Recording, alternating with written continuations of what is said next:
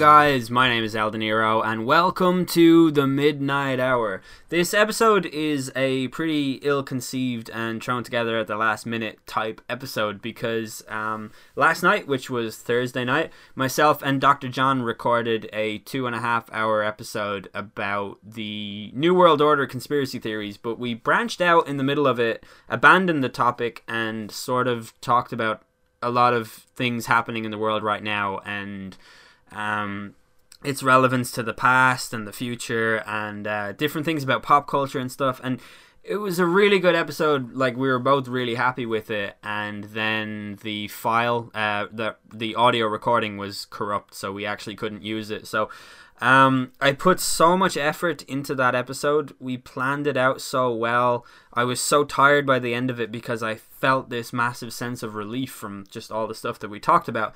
Uh, so to not actually have the file recorded was basically a really crushing bro.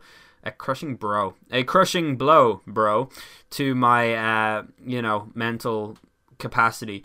So um, I DM'd uh, tonight. I was like, "Hey man, you want to come on the podcast and we can talk about movies for an hour and just talk about whatever." And uh, he was gracious enough to accept, and I was delighted because a I love talking about movies, and b I love talking about movies with Loosemore because I think uh, his perspective is similar enough to mine, but um, you know, uh, captivating in a way, and I I like to know his opinions on stuff. So, um, what you're about to listen to, if you do indeed choose to listen, is um a unscripted, unplanned, unstructured episode of the podcast uh, where myself and Loosemore just kind of talk about movies and TV shows for the whole thing. So I understand and appreciate that some of you don't care for movies or TV shows and you don't come to this podcast for that.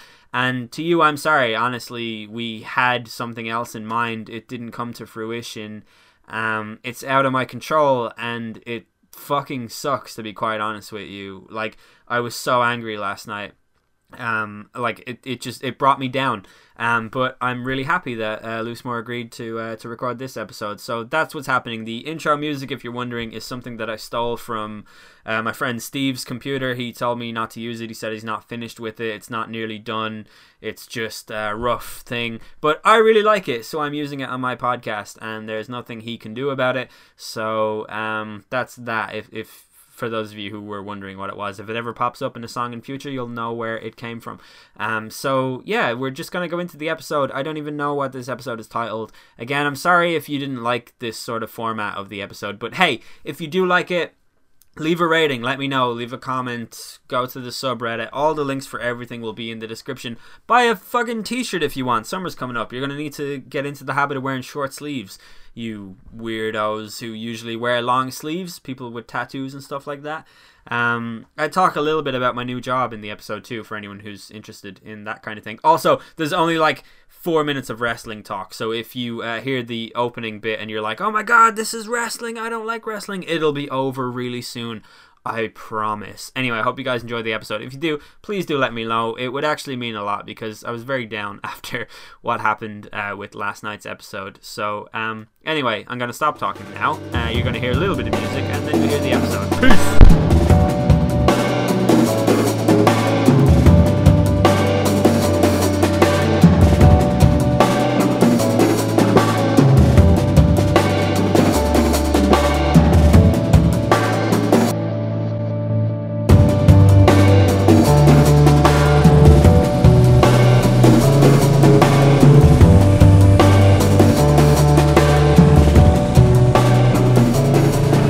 Power in the verse can stop me. I'm joined today by Lewis Moore. It's a funny joke I made earlier. Because he's the inventor of what? What's up? Exactly. Yeah. And uh, today we're going to talk about stuff. We have no um, plan for this episode uh, because I recorded an episode with my doctor friend last night, and um, my software that I used was like lol nope.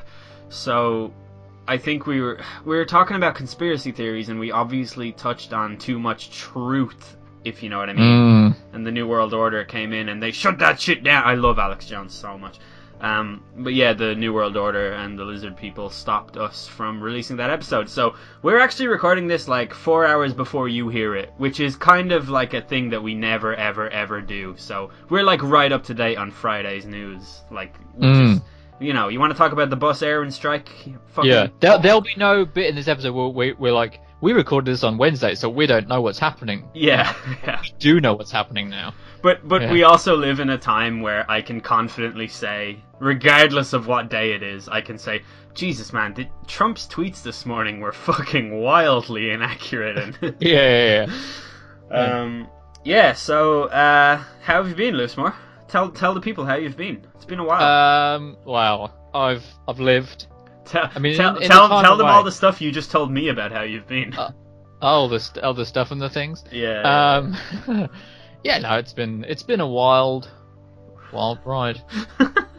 we're we're, uh, we're on the road to WrestleMania. That like I mean we're coming up to WrestleMania now. Like it's probably Yeah. the next left at this junction, I'd say. Yeah, yeah, yeah. There's not many turns left. No, no. So that's pretty exciting. This is going to be like the first time in four years I think that I haven't watched it live because I have a new job now and I'm not allowed to watch WrestleMania. What's your job? oh my god, right. I actually want to tell you about my job. Um, I, I, I won't tell you about the job itself. I'm a transfer agent. I work for, uh, I, I move money around for 21 different funds, and it's it's very boring. The word fun is in the word fund. Nothing to do with it, though. Really weird. Um, so they didn't just add the D for like a sort of like, well, I will just, well, we've got fun, but we'll just add another letter. It wasn't that at all. It was just completely different things. Well, originally it was actually a lot of fun, and what would happen is you would put your money into the fund, um, and then they would reply and say, "You just got fund," as in like F U N apostrophe D. D, Like, yeah, you yeah, have been yeah, nice. fund. You know, Yeah. fun has fallen upon you. You have been fund. Um, Yeah. But then over time, you know the the corporate bankers and the lizard Mm. people they they took over the whole concept of of Yeah. what it meant to have fun. So funds aren't fun anymore, and that is a fact. Um, so anyway, uh, I work in a huge open plan office, probably like hundred people in my office. But uh, my section, my team is like twelve people, um, of which I only know the names of about six. But um, my desk is myself. There's someone next to me, someone in front of me, someone next to him. So it's like a bank of four, and then there's another bank of four in front, and the two guys that's the one guy sits next to me, one guy sits in front of me, and they're both huge wrestling fans, or at least they know an awful lot about wrestling. And uh, so we've every single day is wrestling trivia day now, and the guys in the bank across from us also really like wrestling, but not to the same degree. Like they liked it up until like '95. So like Oh right, okay. They they even cut off before like the Attitude Era really kicked. Yeah, oh yeah, yeah. They have no, they they know nothing about the Attitude Era, but they'll tell you how many people's hair Brutus Beefcake cut back in the day. But it's Right. like it's like the the wrestling trivia is a thing in the office now. Like it, it's it's not just a thing that the nerds do. Like it's a full on thing that happens, Mhm. and there's always two completely separate wrestling conversations going on about two completely different eras in wrestling. And I work for a fund department in a financial fucking corporation. So, um, yeah, no, Yeah. it's it's so. So you're like cool. swapping like money around, and or you Yeah. should be, but what you're actually doing is like talking about Razor Ramon's chest hair or something. ridiculous. Yeah, I am literally moving like millions of euros into a hedge fund while talking about what X Pac's name was when he debuted. it's, it's so good. But why can't that? But then brings me to the original. Why can't working at that place where you talk about wrestling a lot? Why can't you watch WrestleMania? Uh, yeah, because regardless of the wrestling thing, our hours are nine to five, and WrestleMania concludes at like five a.m. So it's pretty bad. But uh, You could just do what I did that time and just not sleep. yeah, yeah, me and you watch wrestling. What what WrestleMania was that? It wasn't the last one, was it? It was the Nah, it it was was the Lesnar- Lesnar Reigns one. Reigns one, the greatest main event in the history of WrestleMania, I think. That Um, pop for Rollins, it's just amazing. But yeah, and just the match itself, like Roman Was so Reigns spitting a tooth into the ring. Oh, it's so good. I watch it back on the network regularly and just like I, I just I, I, I don't know what this is, but I go like, oh, so good, whatever that is. Yeah, that's yeah, what yeah. I do. Hmm. Um, yeah. So, uh, why did we start talking? Oh yeah, WrestleMania in full swing. Are you gonna watch it actually? Um, I might do. Um, I the, the network said to me, they do that thing. They send you an email like, uh, if you have six days to sign up for your free Road to WrestleMania network thing, and you think, well, yeah, I mean, who would like not do that? And then I haven't done it- for the past like six times they sent me an email, but uh, I should do. Like really, I mean, I think I have until April, you can log into my network anytime you want. It's, or I could just do that as I did last time. yeah, Um, it's totally fine by me. I don't I might watch it. Um, I'm not, I mean, some of it just like isn't like the Lesnar Goldberg thing doesn't do anything for me I- really. But the other the, some of the matches do. Like, um, I want to see what they do with Reigns and take him. That's quite interesting. Yeah, Um, I hope Reigns slaughters him just for just for the outrage. And I just don't. Yeah, because I don't know where like it's gonna go. Like that's the interesting thing. Like every year, like is this gonna be the year where like someone like puts over the Undertaker, like or the Undertaker puts over somebody, and it was like they did it for Lesnar, and like because now he's unstoppable and like Yeah. oh, this amazing. But like, are they not gonna do it for Reigns? Like surely they want Reigns to be the future of the company. So if Taker beats him. I don't know. It's just it's one of them weird things where they do invest in wrestling the way you're like this has to be the thing they do, and then they they don't do it, and you think what why? It's so annoying. Like I don't really watch anymore. I I, I watched Fastlane because I had the day off work the next day, and I watched the Rumble because it's the Rumble. You watch that every year, regard. If you don't watch wrestling, Yeah. you watch the Royal Rumble. That's just a Yeah, even if you don't watch wrestling, you watch the Raw. yeah, even if you've never seen wrestling before in your life, well, you have because you saw the Rumble every year because you watched Yeah. the Rumble. Um, but uh, yeah, r- the fans have ruined wrestling. The the constant fucking like booing of Roman Reigns and the like, oh, get Finn Balor in and give him the title, and then they did that, and then like Seth Rollins injured him, and then they, I don't. It's just it. It's. I, I'm actually making a wrestling podcast with a buddy of mine. Um, so I know that a lot of people, most people who listen to this show don't actually like wrestling. So fear not, I am making a wrestling podcast. um, but yeah, I'll, I'll probably discuss what I think because I, I have a lot of like things to say about the people booing Roman Reigns and why they're wrong. But they think they're so right. They think it's this real righteous anger, and it's like it's not, lads. You're watching a reality TV show. Like you, Mm. you can't keep acting as if you are the writer of it. You're not. Like, Yeah, yeah, yeah. Stop It's a soap like it. opera. yeah, it doesn't Yeah. belong to you. You don't get to have a say in it like that. You know, Uh, like, and then that's not. I don't know. Fuck it. I I don't want to talk about it anymore. Fuck everybody and everything. Um, what was the main thing that I was going to talk about? Um, TV shows. Are you keeping up with Homeland? No, I I stopped watching Homeland. I haven't seen any of this season of Homeland. Yeah, don't. but I, I think you, yeah, like you did tweet out saying it was garbage or whatever. I probably did. I, I have a habit of over um, blowing everything that I say, but it's it, it's not good anyway. It's not working. It's convoluted. It's messy. It's just they should have done a thing. They they they they teased a thing. They were I, I won't spoil it because a lot of people wait till it's done so they can watch it all in one go. They they teased a thing that they were gonna do in the last season and they didn't go through with it and now they're suffering the consequences of it because they're stuck with these muddled pieces of a storyline that are not really coming together nicely at all. And also, the season would make a whole lot more fucking sense if Hillary Clinton was elected president. But because Trump is president, watching Homeland in tandem with a Trump America, it doesn't make sense. It like Yeah, it yeah. just culturally does not fit the narrative. So, um, yeah, th- That's that's probably the case for a lot of things, though, isn't it? Like a lot of political shows. Yeah. I guess I think Homeland is probably the only one that I've ever really stuck to, though. You know. Mm. Mm. Yeah. I mean, do you think? They, I mean, obviously, a bigger question for Homeland is once like Brody was Brody. His name was Brody. Wasn't it? Yeah, yeah. once Brody died, was that it for the show? I mean, I watched maybe I watched a season or two after that, but like, I mean, in, in terms of that show, it's like those first two seasons were amazing, Yeah. uh, because of that that twist. But I mean, uh, once a show has that sort of thing where it does that, where that that one element is the thing that keeps you hooked, and then they okay, he's dead, or you know, spoiler alert. Well, Uh, it's it's oh, it's not really a spoiler now. It's old enough that we can openly talk about it. So That's true. Yeah, he dies. yeah, Uh, uh, yeah. So is it worth like that, or do you think they could have gone like we're two, we're, two, we're three seasons of incredible like drama, and then that's it, or do you a show like that they have to continue? I guess it's not like the BBC where they can just be like, we're gonna do two seasons and then we're out. I guess they have to do like yeah. I I think the first season was brilliant. The second season was brilliant. The third season was um very good in parts, and then just which eh, season did Brody die?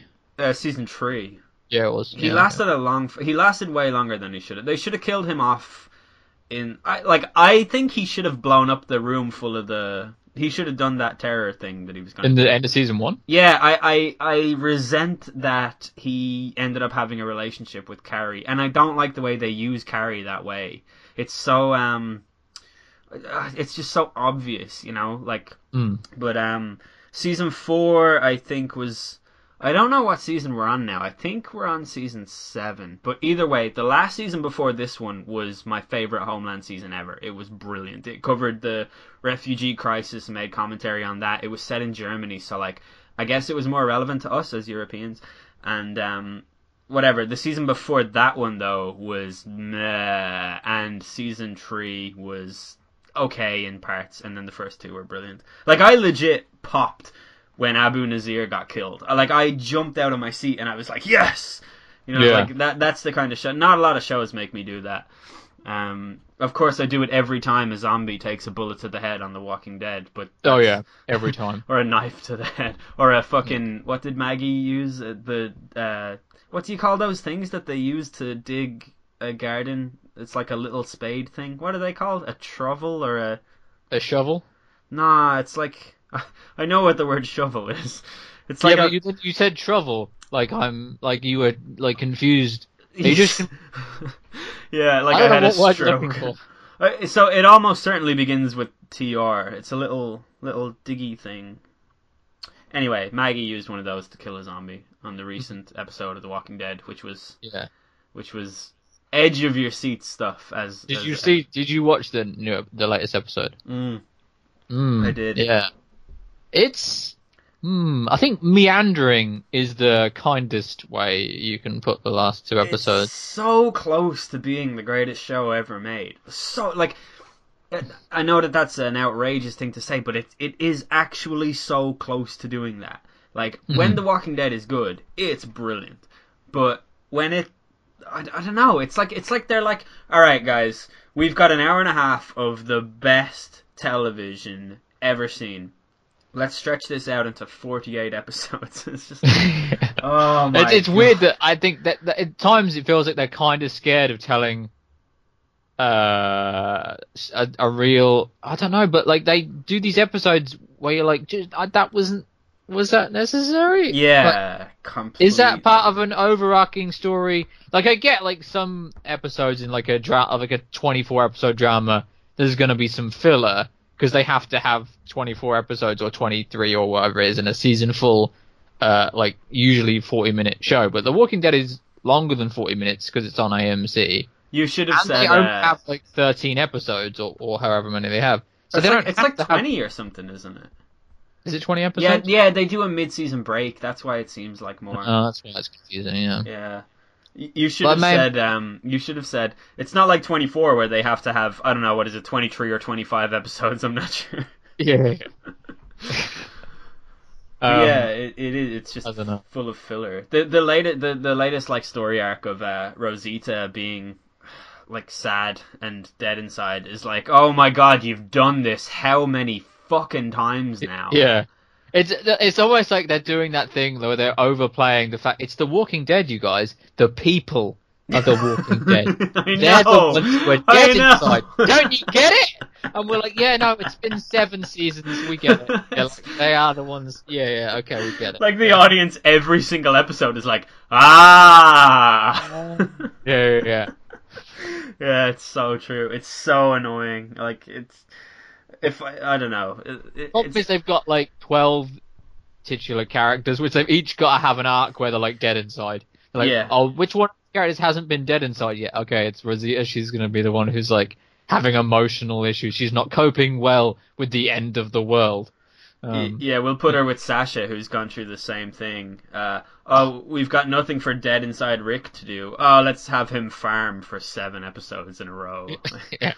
Have him Yeah. plant some vegetables and talk to Hershel about life. Like, ah, Yeah. it's such a frustrating show. So close to being the best ever, but just I don't know, squeezing the life out of it piece by piece. Um, Mm. uh, so a show I really wanted to talk about is The Expanse, and um, I'm sorry for those of you that don't watch TV shows, but you know it's my podcast, so you can fuck up. No, um, it's April Fool's Day. That's why I said that. Um, the Expanse is a space opera show, and I think it might be the best piece of science fiction television in what year was Firefly? 2007. We'll say 10 years. Um, it's incredible. Uh, season one is slow burning, but to its credit, I would say that it keeps the intensity up for the entire episode. So while you feel like nothing actually happens, a lot happens, and you get introduced to the vastness of the universe they create. And then season two, which is airing currently, is just so fucking good. Like it's just it's so satisfying to see everything coming together and the pace has been upped so much and it's all of a sudden just this incredible show and uh, you really respect how they took 10 episodes to sort of lay the groundwork for what was to come because it's basically set in a I think it's 200 years into the future and Earth is Earth and Mars has been colonized and uh, terraformed by Earth but Mars and Earth don't actually like each other. Mars is like an entire military nation. It's like it, it's so Republican basically, and Earth is like the Democrat type thing, blue and red, obviously. Um, and for anyone who's like, oh, you always bring politics into it, like I'm on Mars's side. Um, then in the middle, there's a thing called the Belt, which is just a series of asteroids that like there's different stations on them, and they're mining colonies, and miners are they basically represent the oppressed and the underclass, and they are a group of people who are always on the receiving end of every negative thing that happens between Earth and Mars, who are like these two privileged um, planets that have you know, like no poverty or anything like that. But every time they make a big decision, it affects the belt. People born on the belt have lower life expectancy because of the gravity conditions that they live in and stuff like that.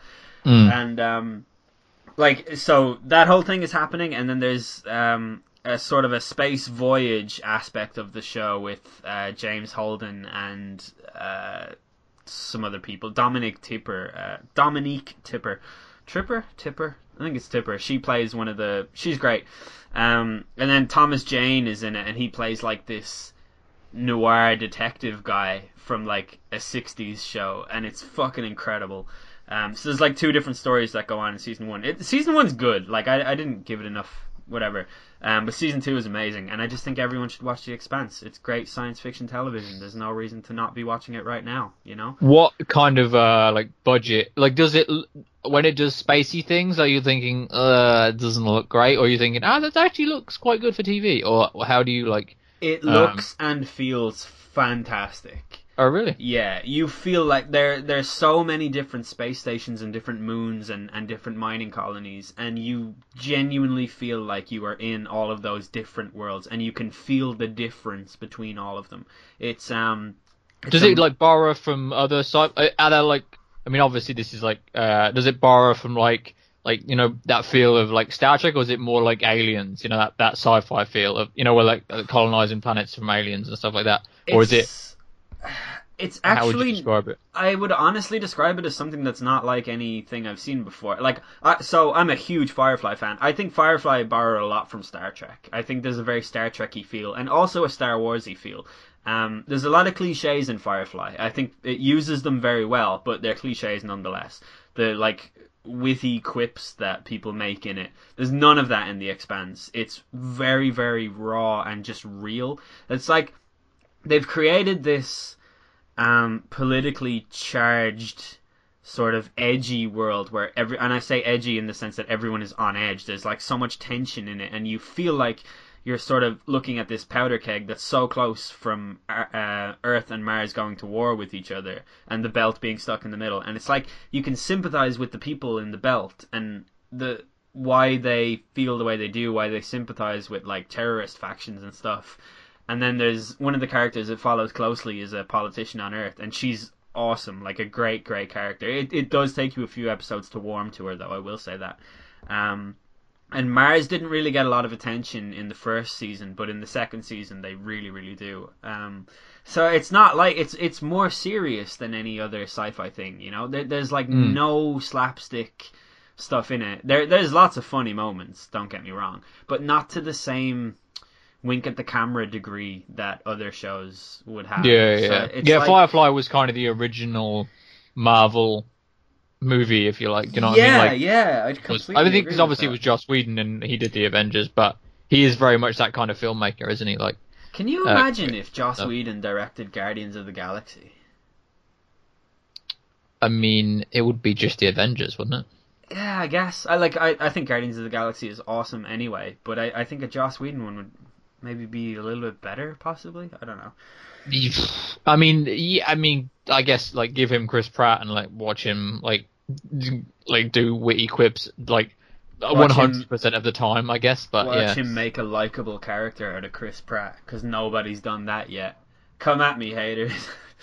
I, yeah, I have a problem with Chris Pratt, and I, I don't know what it is. I'm just like I'm I'm tired of him already, and I don't even know him. Like like every like people are huge fans of him, and I didn't really care about him, but I was like, oh, I'll check out Jurassic World because I like that. I th- I think the problem is like he was incredibly good in Parks and Recreation, if you ever saw that. But yeah, see, I've never seen that, so I think that's why I don't appreciate him. But he's almost a secondary character in that, and he's not on screen all the time. He's not one of the main characters. He's kind of like a side. Well, he is one of the main characters, but he's not given as much plot time as like the main character Leslie or whatever. yeah, Uh, and but I think in movies you're kind of like because he's so likable, everyone the, the movie business is kind of like, look how likable he is. You know? yeah, like, yeah, it totally his- is. like look at look look at look at the things he's doing isn't that likable and but then he's not really that likable in in his movies like he's he's charming obviously but like um he's not particularly likable at all like in uh if you've seen magnificent seven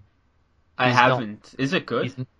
uh it's all right i mean it's not as good as the original Yeah. uh but it's a decent enough sort of action western type thing well i always, i mean denzel washington's amazing and everything so Yeah, I'll pretty much always watch a Denzel Washington movie, but I, I um I love that thing Denzel does when he's angry and he sort of stutters like on purpose. He's like, Mm. "What? What? What do you? You know, like I don't. yeah, yeah. Yeah, He, that- he did that so amazing in Training Day. That was like, yeah. Training Day was brilliant, and in um in, in American Gangster, I think as well. yeah, he did that too. Yeah, Yeah, he's such a good actor. He's the guy's amazing. like sixty-five. Just um, ca- it's mind. unbelievable how old he is. I know, right? Yeah, he just does not look it at all. yeah, But um, to your point about Chris Pratt, I do agree. Um, my, uh, you know Eugene, he's a, a mutual friend of ours for the listeners. Um, he has a lot of um, good insight into the movie world. Um, he'd make a great guest on this show, but he um, he says uh, like I, I I did the Chris Pratt rant to him, and he goes, "Sure, look." You sure look is a thing that Irish people say when they're saying listen. Uh, so he goes, sure look, do you think Jennifer Lawrence is in all these movies because of her acting ability alone? It's like, no, it's because she's a big personality off screen. Like, she's quirky and, you know, full of personality, basically. And Chris you Pratt know that she sells movies in those fucking uh, movie junket things where they go on and like they do like five minute interviews to like the press. That's where they sell those movies because Yeah, Jennifer yeah. Lawrence and Chris Pratt, Will Smith, Robert Downey Jr. People like that just sell those movies even if those movies are fucking terrible. Yeah. Did you Um, see Logan, by the way?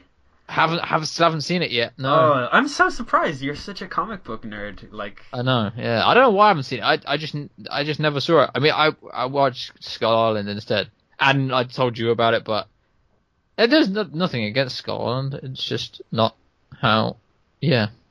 I, I, to be honest, I was too harshly critical of it, but I think because I'm just annoyed with Hollywood taking big things and making other things fight bigger things. Yeah, you know, did you like Godzilla? Yeah. Um. Yeah, I loved it, but Uh. But I mean, because obviously I don't know if you've seen Skull Island, but the end of it, like their main goal is to make Godzilla fight King Kong in the next one, aren't they? yeah, that's what I was gonna say. Like, that's um, I haven't seen Skull Island, but I know from the fact that they're making a a Kong versus Godzilla movie that that's what they're going for. But yeah. it's annoying because I thought Godzilla was great, and I thought it wasn't tacky, and it wasn't. It, it like there's so much beautiful cinematography in that movie. Um, you, like the main character, what's his name? The guy who Aaron Taylor Johnson, I think is his name. Yeah. Um, he's married to like a 74 year old or something. By the way, you should look that up. It's really weird. But um, Yeah, she's like 50 with like uh, children almost his age. Yeah. I think. yeah, it's Yeah. fucked up. When when they first met, he was like 17 or something. Mm. really weird. But um, yeah, Godzilla, like he he's he's not really that good of a an action hero guy. Like he has like no charisma in that movie at all. Yeah. And they Yeah. made a really bold decision to kill off um Hal from Malcolm in the Middle early on. So it's like th- there's no real like star in that movie when you're actually watching it. Uh, the Olsen girl is amazing. Um. Ashley Olsen, I think. Just kidding. Um, Mm. it's the older one. Elizabeth is her name, isn't it? Elizabeth Olsen Yeah. so she she's really good in the movie, but like she's she doesn't get the screen time of of uh, of Taylor Johnson. But like th- there's like nothing going on, like no character for you to root for as such. But the cinematography itself becomes the centerpiece of that movie. Like that Halo jump scene is like honestly in my top five greatest scenes of the last decade, if not more. Um, and, and like it's so good. It's just it holds its own by being a great piece of cinematography where I, I haven't seen Skull Island, but I, but I assume it's not quite the same. Although the teasers did look really good with the Apocalypse Now uh, Mirage Sun effect thing. Yeah, I mean, there's not because it's set in the 70s. I mean, I, you'd have to see it, and I, I'd, I'd interested to see what you think of it. But I mean, I, I think to me, it tried really hard to be good. Like, it yeah, wanted- I know like, what you mean. Like people like me to like it. Like, look at this '70s soundtrack. They're playing movie like music that you might like. Look at the it's King Kong fighting monsters, and John Goodman's here, and that guy from all the British stuff, Loki. The guy, he's great. He's he's in it too. And I'm just like, yeah, okay, but the, the overriding thing is like, it's a monster fighting other ridiculous monsters uh, you know, it could, it, like I said to you, it could be Megatron versus fucking Optimus Prime in the middle of an island. It just, I'm getting like a little bit. So I need, I need more to keep me like for you, like that that Godzilla thing.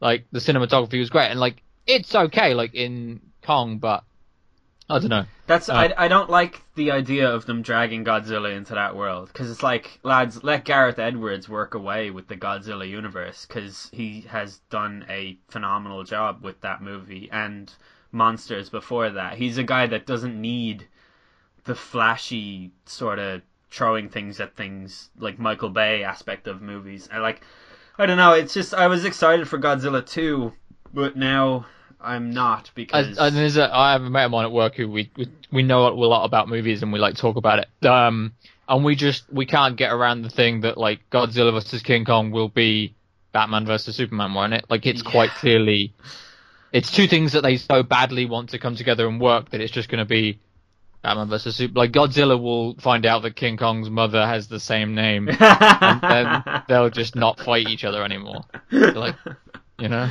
Why are you saying Mrs. Kong? Yeah.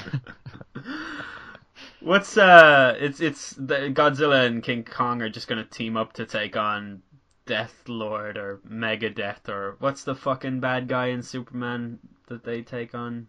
Death Spiral Oh, yeah, I know who you mean. yeah. Apocalypse. Uh, Apocalypse. No, what uh, what was his name? I don't know. It's a play on words, It, it's it? an It's end like- of the world thing, I think. Yeah, like because there's so many Superman Superman bad guys that are like Darkseid, just- but it's spelt differently. Like, okay, Spelt a it. Yeah. Um, I, I I actually asked, "Have you seen Logan?" Just because have you have you seen at least the Instagram uh, video of Hugh Jackman doing the acting bit for when he's running through the woods and he's like, uh, do you know what I mean? He's running on a treadmill.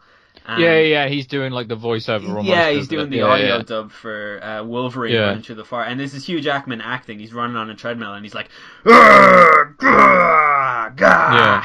Wolverine smash!" Yeah. And, uh, so when it ends, he's like, he kind of comes out of character and just goes, "Hi." And he's the greatest guy in the world, and um, I, I absolutely love, love, love, and get endless enjoyment from thinking about the parallel between Hugh Jackman being like, well, you know, I am the greatest uh, personification of a character on the big screen ever, and I just go in and out of character like that. And Jared Leto being like, I must send dead rats and used condoms to Margot Robbie so that I can be the Joker. Yeah, yeah, yeah. Fucking hell, man. Just Jesus Christ. But um Logan was awesome and Hugh Jackman truly is the man, I think. There is that weird thing with the Joker. Like people think like it's weird. Like maybe like Jack Nicholson, like just is a bit weird, so he's able to cope with it. Whereas like Heath Ledger like drove himself to death almost, kind of playing that character. Like I know obviously he had problems, but he essentially like got into character and overdosed. And now Jared Leto's like yeah, he's clearly fucking insane anyway, but I know. but like he's like did playing the Joker didn't like help.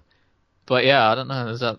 I would just want like somebody to play the Joker and just be kind of normal afterwards. Be like, yeah, just a character. Yeah, I know. Jared Leto is so difficult because like he's genuinely a world class actor. Like I, I truly believe that he is a top tier actor. I, I have never seen him play a role where I've been like, that was bad.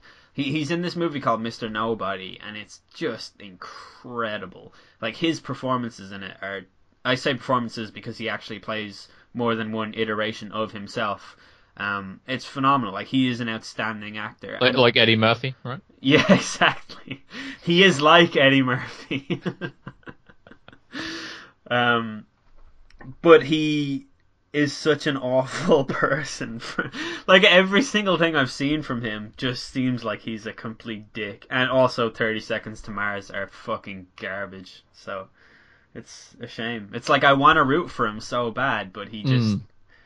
I don't, he just doesn't want me to. I guess it's, it's strange. yeah, he's not trying hard. Just be more Chris Pratt. Yeah, or, or just be more like a mannequin, like a per, a default, you know, a person who hasn't uploaded their avatar yet to the. I don't know. He's just he has to be so like, ooh, look at me! I've had sex with at least four dead animals. It's like, ugh. Mm. You know that Jared Leto has definitely. Could I get in trouble for saying he's definitely had sex with a girl where he wasn't sure what age she was? Yeah, yeah. Well, there's like I could like you could list like I'm not going to list them, but you could list like three or four actors maybe. You're like, yeah, yeah, you could. they've done that. yeah, I, I'd I'd even go so far as to say I could name about ten wrestlers who've definitely done that as well. oh yeah. You can tell. All I'll It's, it's, say. it's far easier to name the wrestlers who haven't. Yeah, yeah. I'll just say this, and this this has uh, don't contextualize this with what I just said, but the way Randy Orton slithers around the ring.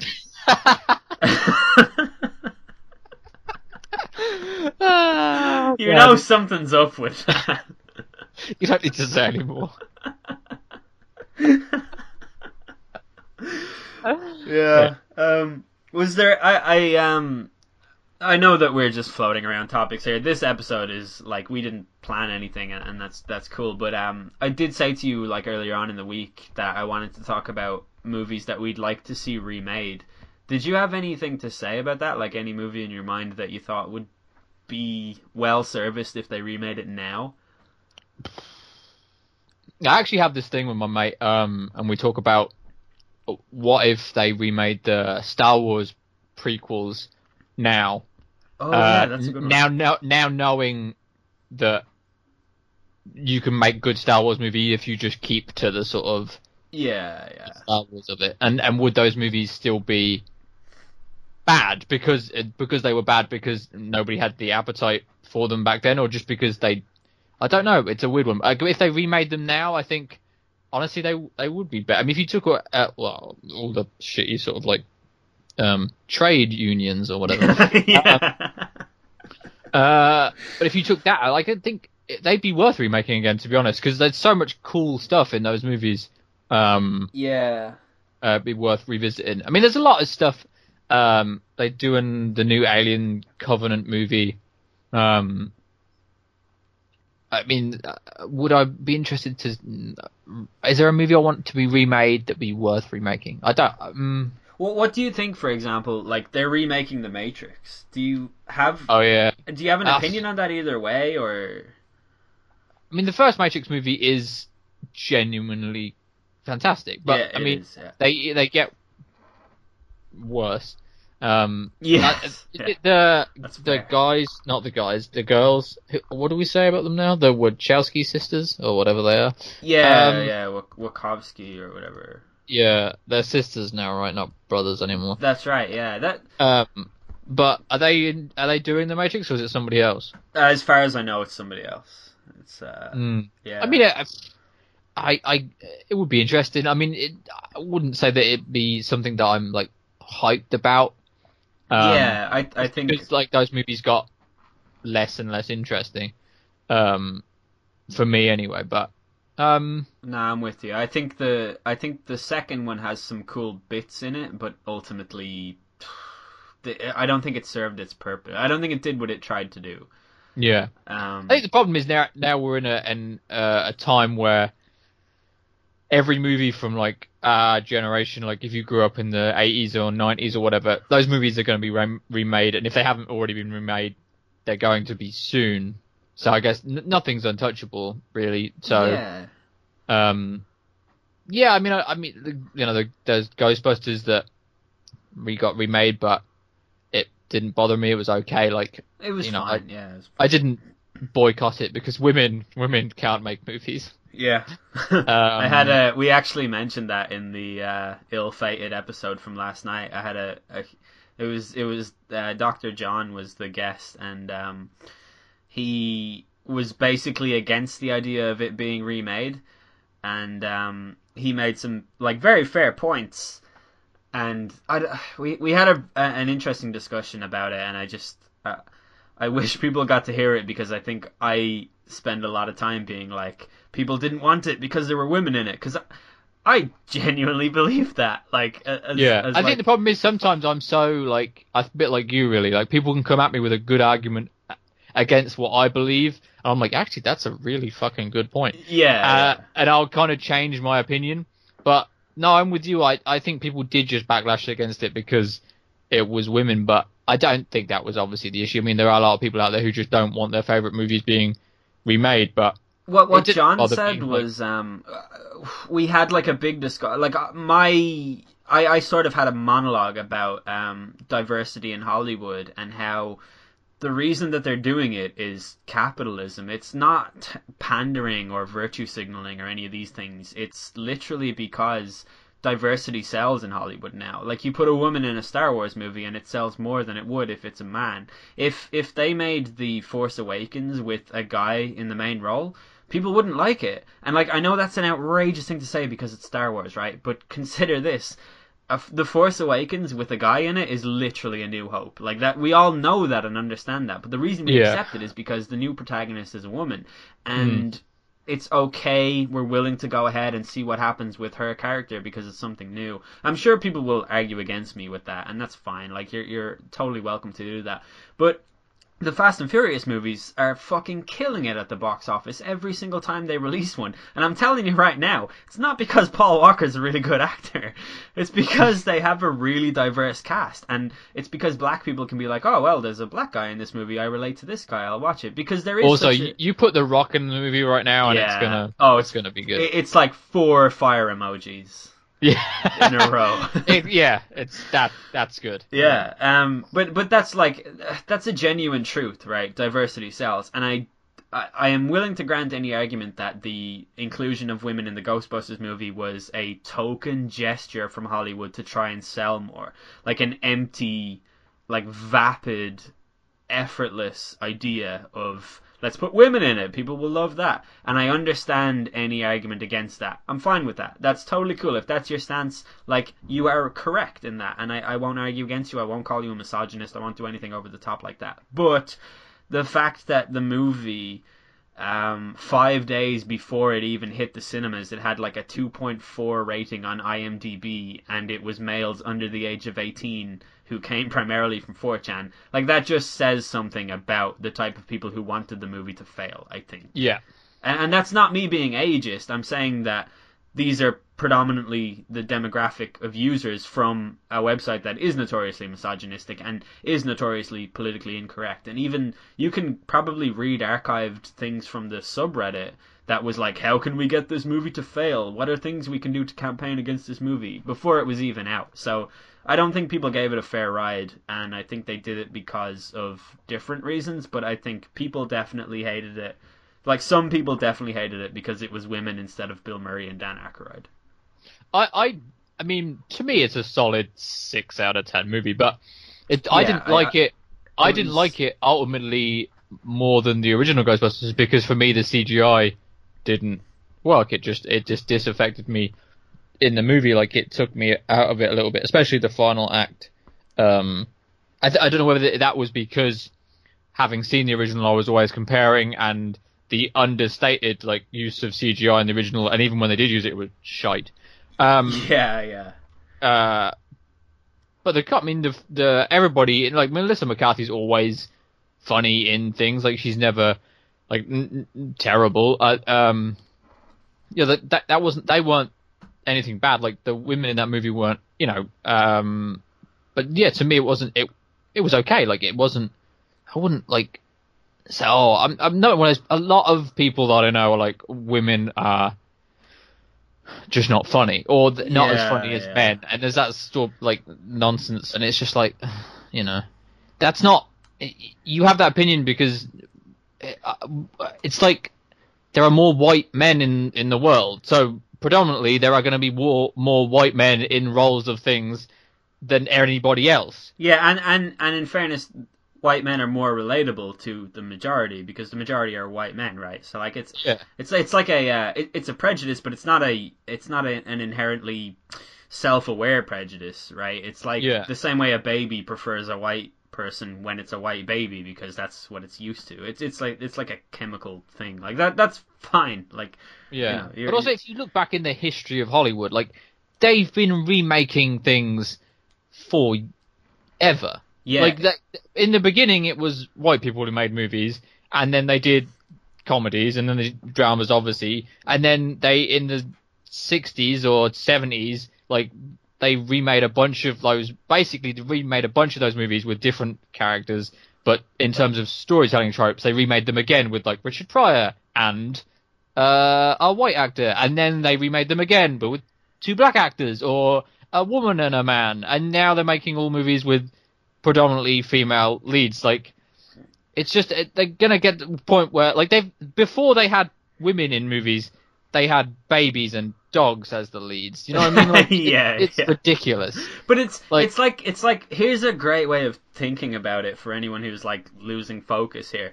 Um, the the movie uh, Lethal Weapon, right, with uh, uh, Danny Glover and Mel Gibson. And Melanie Gibson. Mel- Melanie Gibsonovich. They basically take the so so that movie was one of the first um, high profile buddy cop movies to have a black guy. Like they did it after with Forty Eight Hours and, and like lots of other movies. But Yeah. in, in in Lethal Weapon, what they did, and this is why Lethal Weapon is so good and and so clever, was they basically took the classic white guy portrayal in Hollywood and the black guy portrayal in Hollywood and flipped it.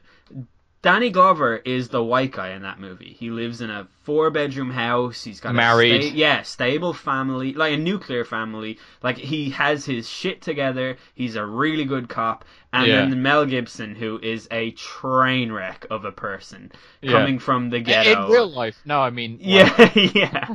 Yeah. He comes from the. He hates Jews, but um, that that's why that movie's so clever is because they did things like that, and and it's like I, I think people are like reacting to like that. Those kinds of changes are happening now in Hollywood, and people are reacting negatively to it, and I don't think that they should because I, think that kind of um character subversion has like Mad Max Fury Road was just a phenomenal movie and it had Charlize Theron was basically the new Mad Max in it. Like Max in it is very feral and raw and animalistic, more so than Mel Gibson's was. And it's like a passing of the torch to Charlize Theron, uh, Furiosa. And I'm sure people like are unhappy about that or whatever. So I will concede that I thought Raiden was an awesome character in Metal Gear Solid 2. so like, what do I know about Jane passing the torch from the macho badass guy to the wimpy bitch or whatever? But you know, um, Yeah, good point. I, I just. I like things like that. I like a subversion of expectations, and I think that it's really good that we're getting that in Hollywood because that's my taste. And if you don't like it, you're a racist.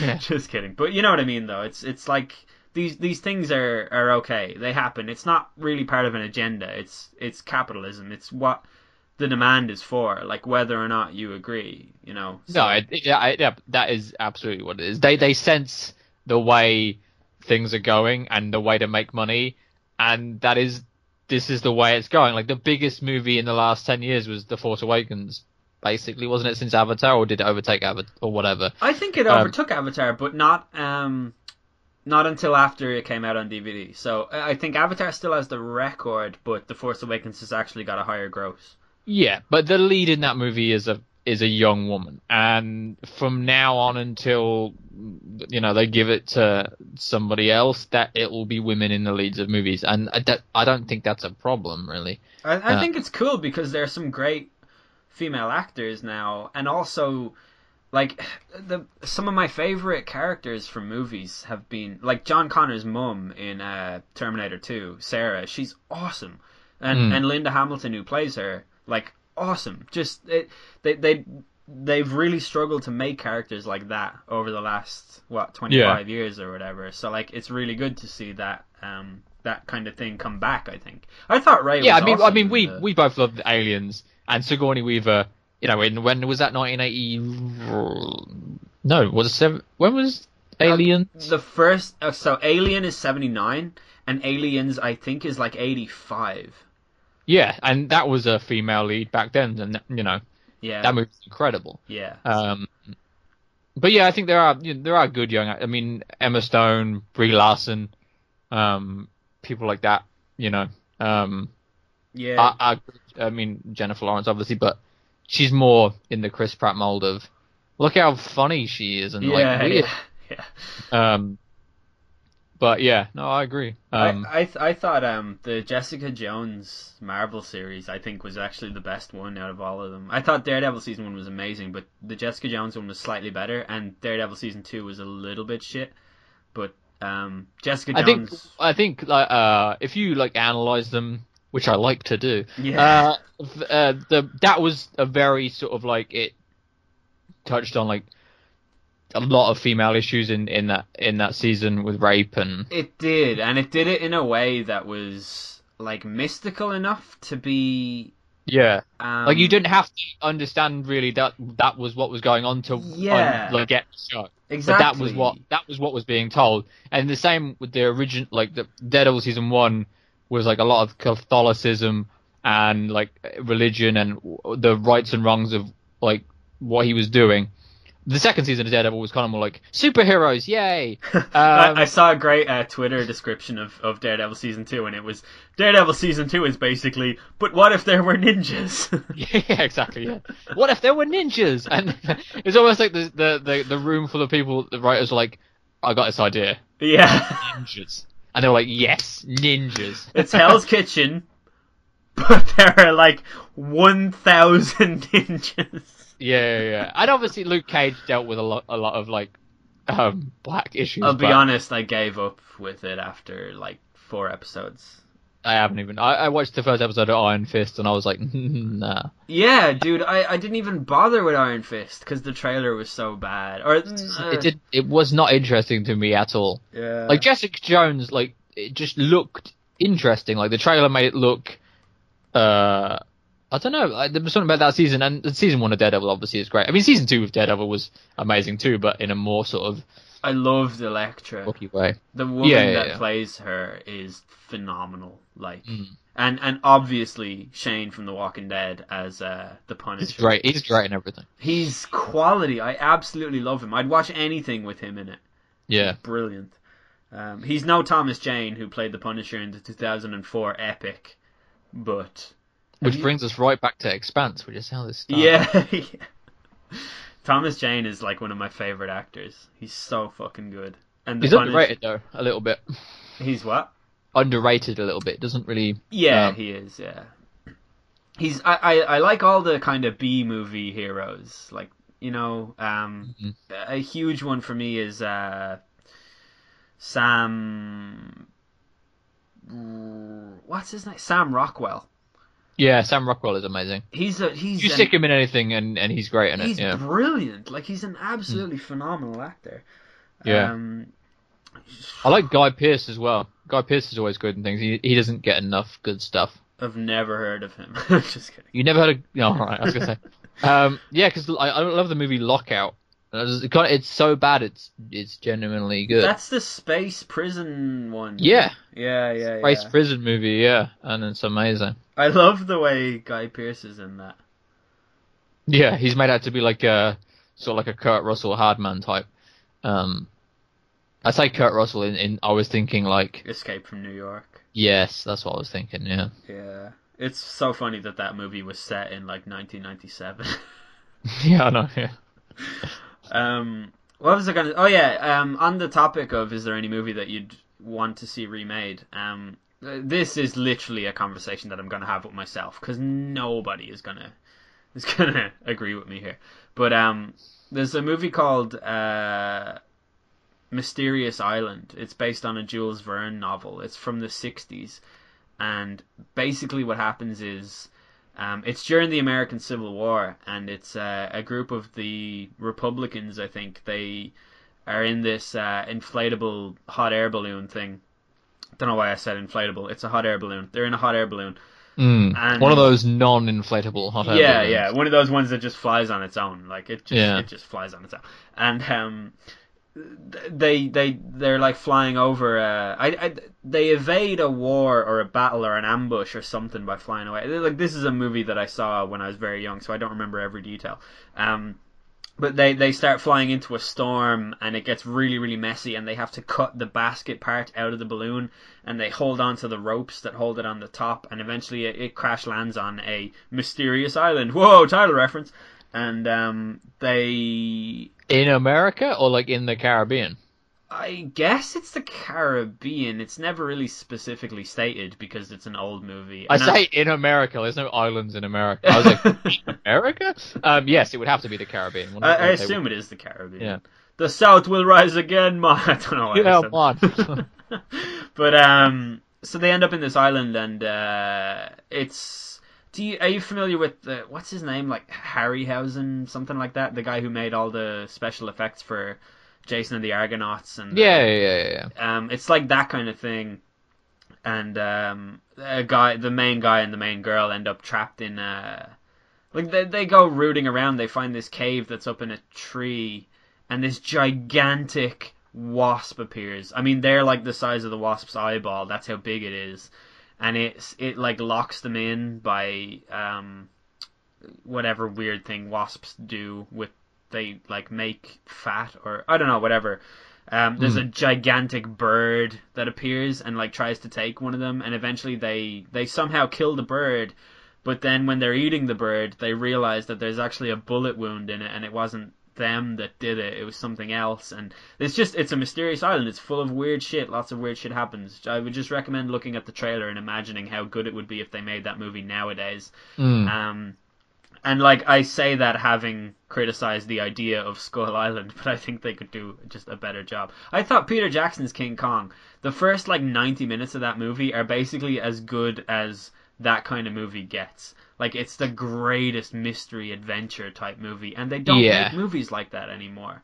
Like There's actually um I, I don't know if you heard of the um what is that? It's a movie with Charlie Hunnam, uh, and it's out like in a week or it's out now, and it's called something Z. Ah, Oh yeah, yeah, it's a British one specifically. yeah, it's like set it like in the 1920s sort of uh, era, um, and he's like an explorer, and it's meant to be like an Indiana Jones ish type thing, and that's meant to be really really good, but Yeah. Um, but that would be like a mysterious eye because I think that is a bit like they dis- they discover like a native tribes people and other things that is exciting. Uh, yeah.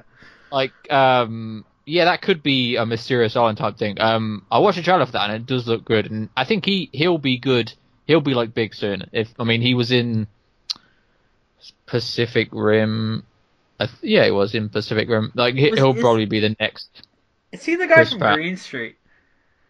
mm, Is he in? he's the- Uh, is he in the biker? Uh, show? yeah sons of anarchy yeah Yeah, he's the guy from Green Street. He's um, yeah, he's the major's brother. Um, Uh, yeah, he's like the main guy in Green Street. um but he, yeah he's british but like has that weird sort of he's been in america a long time and you're not entirely sure As Like, long as it's what- better than his fucking Cockney accent, I'm sure it's passable. Yeah, but no, I think yeah. Um, but the yeah, worth checking out that movie. I can't remember what it's fucking called. it's it's like Civilization Z or like something like that. Yeah. yeah yeah. Um, Um, but that sounds a bit like what you you're looking at. That because those type of movies. Yeah, you're right. Don't get made. Like I, I mean, they talk about like Indiana Jones being sort of like the return. I think that the original Indiana Jones poster had like the return of the adventure or something like that. the that. Return of the Mack. Yeah, return of the. Um, yeah, that was that was the song that went with the Indiana Jones. That's right. Yeah. um, if for people who didn't know. Um, but yeah, like they had that thing, like because those type of movies don't really get made anymore. Like, and it's like it's heavily relied on CGI, and uh, you know they are um, remaking the Mummy. Well, they've They re- are, but with Tom Cruise, and not not that I'm having anything against Tom Cruise, but it's just a weird sort of like It is weird, yeah, but I, I'm I'm really hyped for it because I think it's going to Yeah. be awesome. Because I absolutely love the Mummy with Brendan Fraser and Rachel Weisz. It's remember when Brendan Fraser was the greatest actor in the world? dude, he still is. He's he's in You're my right. top ten. I tell you, Bedazzled is a modern classic. Yeah, I'll tell you about Bedazzled. It's a bad movie, but I've seen it about sixty-four times. really? Uh, well, yeah, I like I know most of it off by heart, and I just want that to be explained to me using science because I don't get it. There's there's like a part in it where he wishes he's like trying to impress that redhead lady, and he's like, "I wish I was the most sensitive man in the world," and he ends up he he makes if anyone hasn't seen Bedazzled, like what are you doing? Also watch Bedazzled, but um the devil grants him wishes, and every single time he wishes for something, she like fucks up. like he wishes that he was the most sensitive man in the world, and he ends up crying at the sunset, that kind of thing. Mm. He, he writes a song about fish, and one of the lyrics is like, "You're so much more than a fish to me. You're my playful friend beneath the sea." I think I feel like I've spoken about Bedazzled on this sh- on this podcast before, but either well, way, I mean, if you've seen it 64 times, then well, I, I don't count every time I watch a movie, but I definitely know an awful lot of it off by heart. So um, yeah. yeah. I think I've seen equally. I've seen like talking about the Mummy. I think I've seen like the Scorpion King a lot of times. Like, and that's a terrible movie. But that it's, is a bad movie. The Mummy Returns is like an okay movie, but uh, The Scorpion King is legit bad. I think but it's got the Rock in it. it does. Who play Who plays the bad guy in that movie? No, no, no. I was, uh, Michael Clarke Duncan plays It like is his him, best isn't friend. it? No, Michael Clarke Duncan plays his best friend. Doesn't Whatever. Yeah, he's in the movie. he? Yeah. He lets him into the thing at the end, though, doesn't he? Or he gets into that town, that like city at the end, using the siege on the wall. I Yeah, and then he saves. Um, not Lucy Liu. That's racist. Who the fuck is the Asian lady that he saved? oh God knows. Somebody. I, I want to say like Michelle Wu, but that's definitely not right. yeah, Um, so basically, one of the two Asian actors that we know, it's it's Yeah. one of the two female. Yeah, Michelle Wu Yeah. and, and Lucy Liu are the only two. Mm. Uh, Michelle Yeoh is another one. Mm, yeah. And Maggie Q, she's Asian. Yeah, that's true. She's in uh, Kill Bill Yeah. and Too Fast, Too Furious. And Die Hard 4. No way, is she? Is she in Die Hard 4 or is she? Is she one of the bad guys in Die Hard 4? Yeah, I think she's one of like the. I want to say she uses karate, but that probably sounds racist. But think she does use like karate on like John McClane. So basically, what we've learned is that you know two Asians and you think all Asians are good at karate and use karate all the time. Hey, all I know is that they uh, made season two of Daredevil because ninjas. You because So- ninjas, yeah, that's true. Man, Yeah. I fucking love movies. Yeah, I know, right? I really want to see the Power Rangers remake. I don't. Really? Why not? I just it doesn't do anything for it. Just I mean, the original Power Rangers was such a such a time in everyone's lives, and this just like doesn't look. It doesn't have the same sparkle for me. Like, you know, I don't know. really? Yeah, the lead actors just look like people I don't I don't like. Oh my god, I could say an awful lot about the lead actors in it. Really? Yeah. But uh, Becky G notwithstanding, I don't really like her that much. Right. So, did you see the uh, 1995 Power Rangers movie? Of course. Did you like it? Yeah, of course. Like that's. I was of the age. I was like eight or whatever. I saw So it I in the like- cinema. Yeah, exactly. I was like well into that. yeah. like- You know. I don't know. I'm really hyped for the new one. Nah, I don't think it'll be good. I think it will be. It's got I- like an average critic score. I'm I'm pretty I'm pretty confident I won't enjoy it. I mean, it could be one of those movies where I'll, it it'll be likable enough that I'll be like, yeah, it's a solid, it's a solid enough movie. But um, I, I'm pretty adamant that I won't I won't like it. But I mean, who knows? There's um the Pink Ranger is played by a girl called Naomi Scott, and uh, she's a musician, and she's got this song called "Lovers Lies," and it's phenomenal. Like I really, really, really like it. It's it's like nothing I've ever heard before. Well, that's not true, but it it's like a really you would not expect. Like if you listen to the song, you'll be like, "This is not what I expected at all." Basically. I mean, does that mean she can act though? Oh, I don't know, but I'm sure she can. I have I've put faith in her. I believe that she can. yeah. Um, should we end the episode with the Twilight Zone plot generator?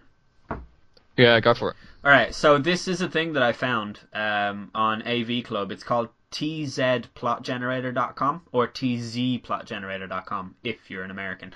Um, and basically, what it is is it's like a an algorithm thing that spits out a would-be plot from the show Twilight Zone, which is I don't know why the Twilight Zone is seen as the show that does all the weird stuff when the Outer Limits was from the same time and was so much better. But that's just me talking. But the Outer Limits is better, so fuck the Twilight Zone. Um, so when I click the Twilight Zone plot generator, the first thing that comes up is a very rich woman in an airplane moves through terrifying mist and must repeat the same experience eternally. Wow. Yeah, that's pretty. Like, what I really like about it is this woman is very rich, right? So she probably has a taste for like a lot of different things in life. This is a woman that enjoys life, and she's flying on an airplane, probably to meet someone that she's excited to see or to do something different or something new or whatever. And it's probably like a first class flight, and it moves through terrifying mist, like as in the plane actually flies through mist. And I guess some of the mist must seep into the the cabin. Otherwise, how would you even know that you're flying through mist if you're in a plane? Um, but to repeat that experience eternally, I feel like the plane flies out of the mist and then back into the mist. Um, Or is it just constant mist? yeah, I don't know. I don't feel like you can move around with that plot. You know, like yeah, it would have to be like a, a Groundhog Day style. yeah, you'd have to understand that there are rules. Yeah. um, and that there must be an action, a course of action you can take to reverse the situation. Yeah, Um, because we know. I mean, if she just flies through mist all the all the time, That's kind of boring, really. Yeah. that's going to be And- like three minutes of like showcasing that she's privileged and that she doesn't care about the air hostess who's being really polite to her and stuff like that. And then it's just her flying through mist. yeah, the pilots just be like, "This sure is misty."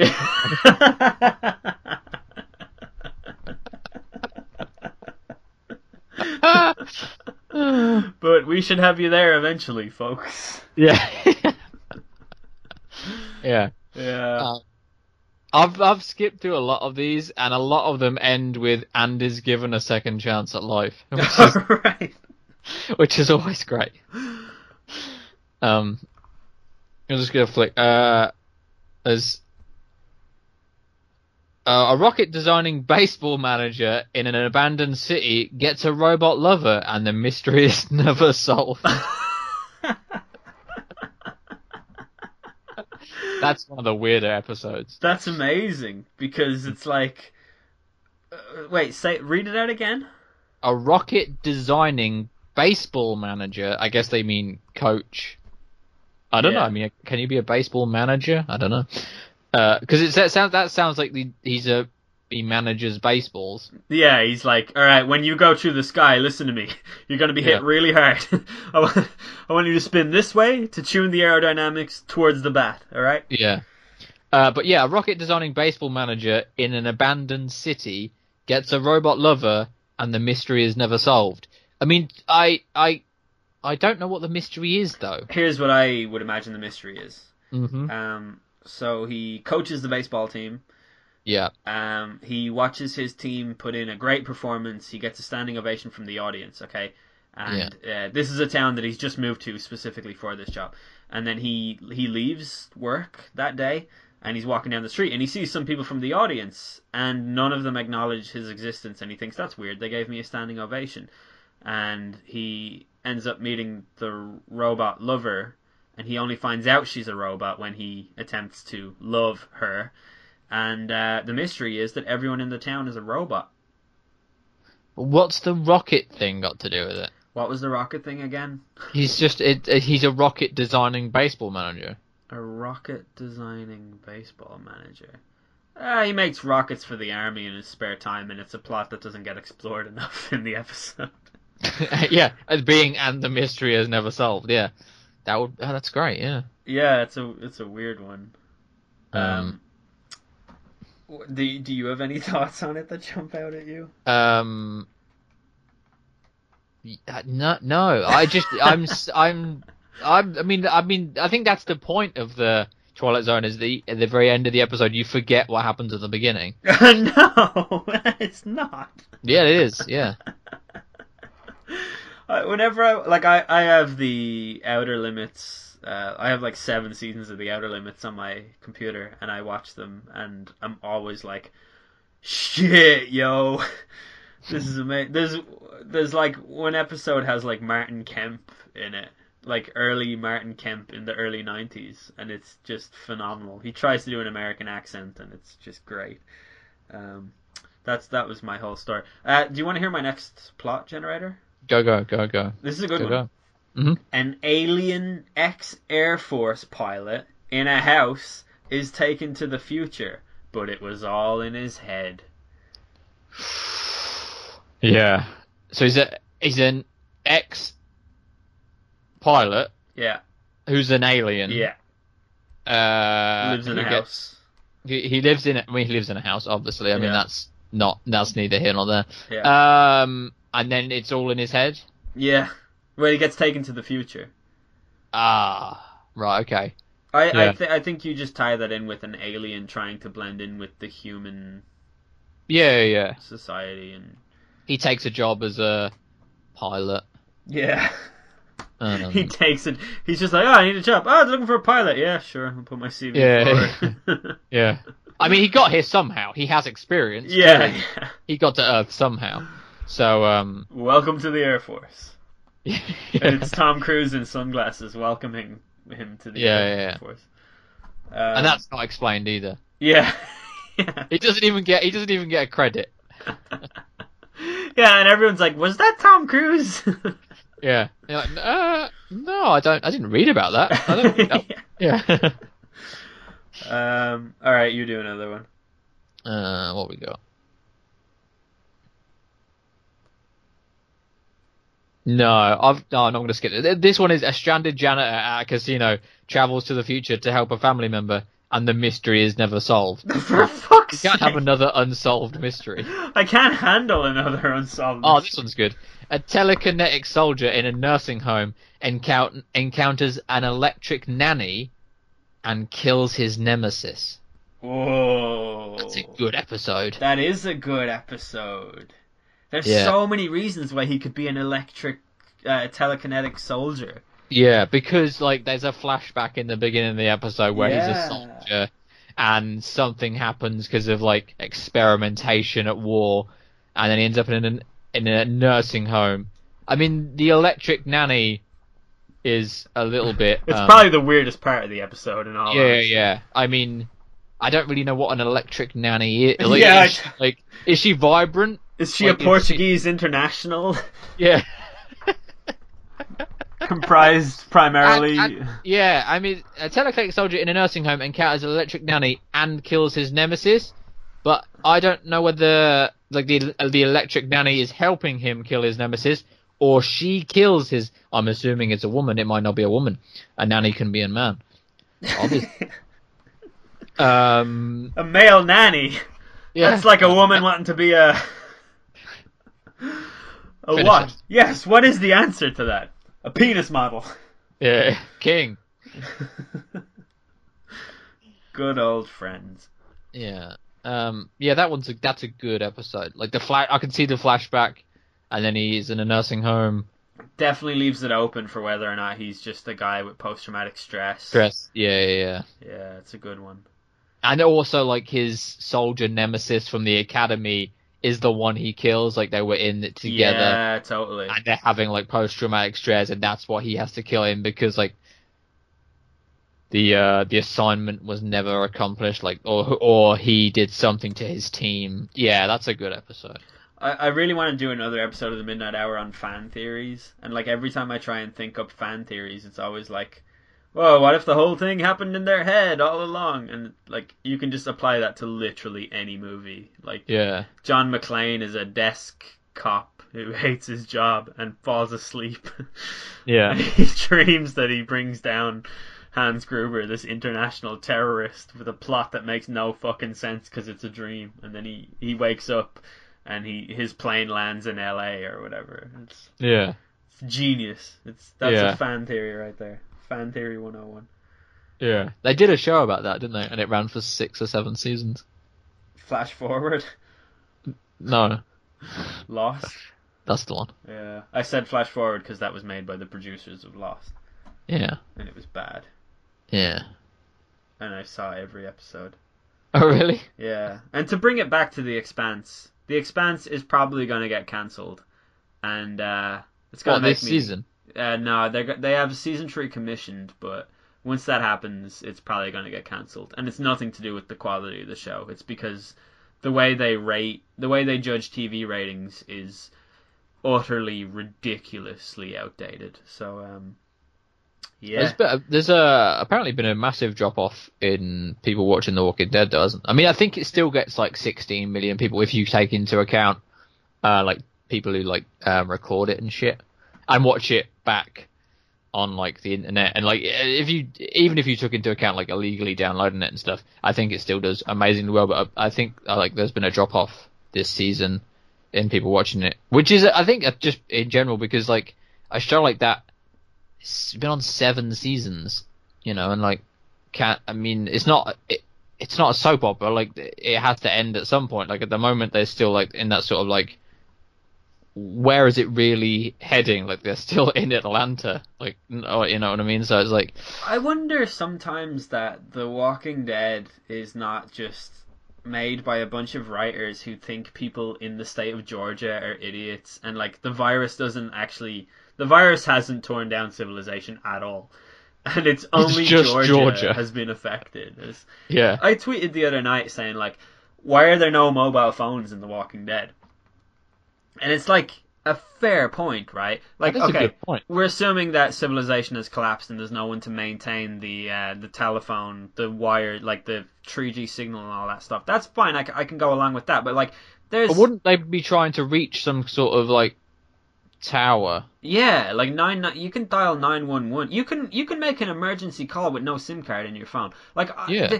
it doesn't even matter to me that they don't have phones for communication. It's the fact that they don't have fucking phones at all. Like, it this this comes from you know I can't go anywhere without my phone. I, I have to Mm. have it like strapped to my person at all times. And I Yeah. think if the world were in a state of imminent collapse, I would still be doing the same thing, like irrespective of whether or not the comms are working.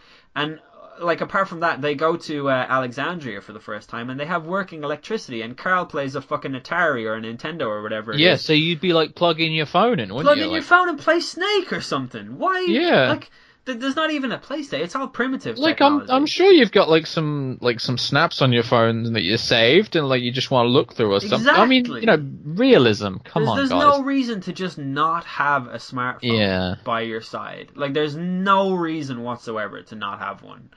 Like, irrespective of failed comms. I mean, let's not even let's to take out like phones, iPads. Yeah, yeah, yeah. Like, no one phones on an iPad. You Can don't you need imagine how well organized Negan could keep his shitty little prison if he had an iPad? I know, yeah. Like this doctor equals bad. You know, like it's Yeah. I don't know. It, it's it's stupid to me. Um, and I am right about everything. By the way, this is not a this is not a this is going to be a controversial thing that I'm about to say. But I'm so Mm-hmm. fucking sick of Negan already. Like Jesus Christ, this guy. Like every single thing he says is like, Oh, well, we don't need to do that now, do we? I can do this thing, and I can wave Lucille around here like the psychopath that I am. yeah, it is. It's it is kind of that sort of like he's he does the same thing every episode. He's like sickly. It's Yeah. too much. Like, the governor was great because he was an actual, like, um, what would you even call it? He was like a. He was a, a sociopath that was integrated with society around him. So he was like, Yes, Andrea, I like all of these things, and this is my tactic, and I'm a very astute and sensitive man. And on the other hand, he's like, Yep, I have human heads in jars in my basement. And it's like, you, you get that he's a psychopath, and he's very charming and cunning and uh, charismatic, whereas Negan is like, well, well, looks like we got ourselves some fighting going on down here. I'm gonna take Lucille out and I'm gonna see. Uh, uh, it's like he leaves himself open to be shot. So I cannot believe he is not dead. As I just, I cannot believe no one has fucking taken the shot. Like it's ridiculous. The fact that Rosita Rosita is sad because she's a fucking idiot who missed at point blank range with a bullet that got stuck inside of a baseball bat. Which ugh, I I can't. I just it's annoying. It's just annoying. yeah, I think the reason, like we said, touched on it before, like, the reason it is so annoying is because it could be so good. I know. I know. It's like they just like just just uh, to take a baseball analogy, just they've they've they've swung really hard, like and they've just just missed, like uh, just missed. Like if they connected with it, it would have been an amazing score, you know, or a touchdown. Um, It's like they were winning, and I don't know baseball scores, so I'll go off the top of my head what I think baseball scores are. It's like they're winning 150,000 to nil. Yeah. And they're like, all right, and all right, let's let's stop playing for a while and let's try some other funny shit. Like instead of a baseball bat, let's use a sponge. And then eventually, like the other team catches up, and the Walking Dead are like, "Oh shit! Now what do we do? Ah, let's just throw some shit at this and hope that it works." And ugh, it's just it's tiring. It's but then the, I think the season finale is like next week, isn't it? yeah, you know they're not gonna kill Negan, and it's just it's gonna end on a cliffhanger again. Which, by the way, fucking series writing 101. Don't fucking end your series on a cliffhanger for crying out loud. Problem is they can because they know they're like renewed for the next season. Yeah, I think that's that's you know that's annoying. that's but- the real travesty here. I think what is uh, interesting, like, to we take it back to movies before we like end it, but is um they could remake certain things on television, like movies and stuff like that, and make them like a ten point Netflix show, Yeah, and just throw a bunch of money at it and be like, this could be amazing. I think The Matrix would be really well served as a TV show. Exactly, yeah. I was thinking about that about um what was that fucking Nolan movie with DiCaprio and Inception. Tom Hardy. Inception. Do an Inception series and do just ten episodes of like Inception-y stuff. Yeah, That would that'd be be, really good. That would be amazing. Like get Tom Hardy because he's he's he does anything if you throw enough money at him. I think. You'd Um, ha- you'd have like a detective episode and like a James Bond episode, a war Yeah. episode. Like it, that's really doable. Yeah. You could make it. Remember that show Sliders? Eh, no. well, that was a show. A lot of people probably won't remember it. I don't know why I said it. it's such a random thing. Um, but it's like a different thing in every episode. It's sort of like Quantum Leap, that kind of thing. Right. Okay. Yeah. Like Inception would be really well served in that kind of guise, I think. Even though like Inception is a phenomenal movie, so we. It, Yeah. Yeah. yeah. I mean, there's not. Yeah. But I'm just saying, like in terms of remaking things. yeah, Um, yeah. yeah, you're right. They should do a lot of stuff like that. Mm. They should put The Walking Dead in the bin. Yeah. And, Well, uh, I think I was so disappointed. Not disappointed, but I Gotham is a series that I wanted to like and never got got into really. But like that's the thing where you like it could be so good. Yeah, Like, I never even bothered with it because the reviews were so bad. like it could be so good because that world is so fantastic um and fleshed out already. Like it doesn't need that much fleshing out because it's already there. Especially if you know the universe and stuff. Like yeah. the characters are all there, but um yeah. Should we end the podcast? Well, let's just have one last uh, Twilight Zone plot generator and just leave it there, like not even discuss it. Oh, that's a great idea. Have you got one that's good, or do you want me to just read out what I've got? Uh, I will read this one and then we'll laugh at it and then you can read what you've got. Okay. A telekinetic group of three people in Switzerland have eternal life and unleash evil onto the world. Uh, I, I mean, I, I've never been to Switzerland, but I assume that's what everyone in Switzerland is like anyway. yeah, same, yeah. Um, anyway, I'll read this one out. A screw-up businessman in a hospital finds a camera that tells the future and leaves his planet for one dot dot dot called Earth. Oh, Oh, oh, that is actually really good. yeah, no. It's like a lot better than any of the other. I wish that was the one we decided to talk about. Oh well. Now we end. We've ended it without discussing it, like an amazing Twilight Zone episode. Just leaving it with like, oh, what could have been.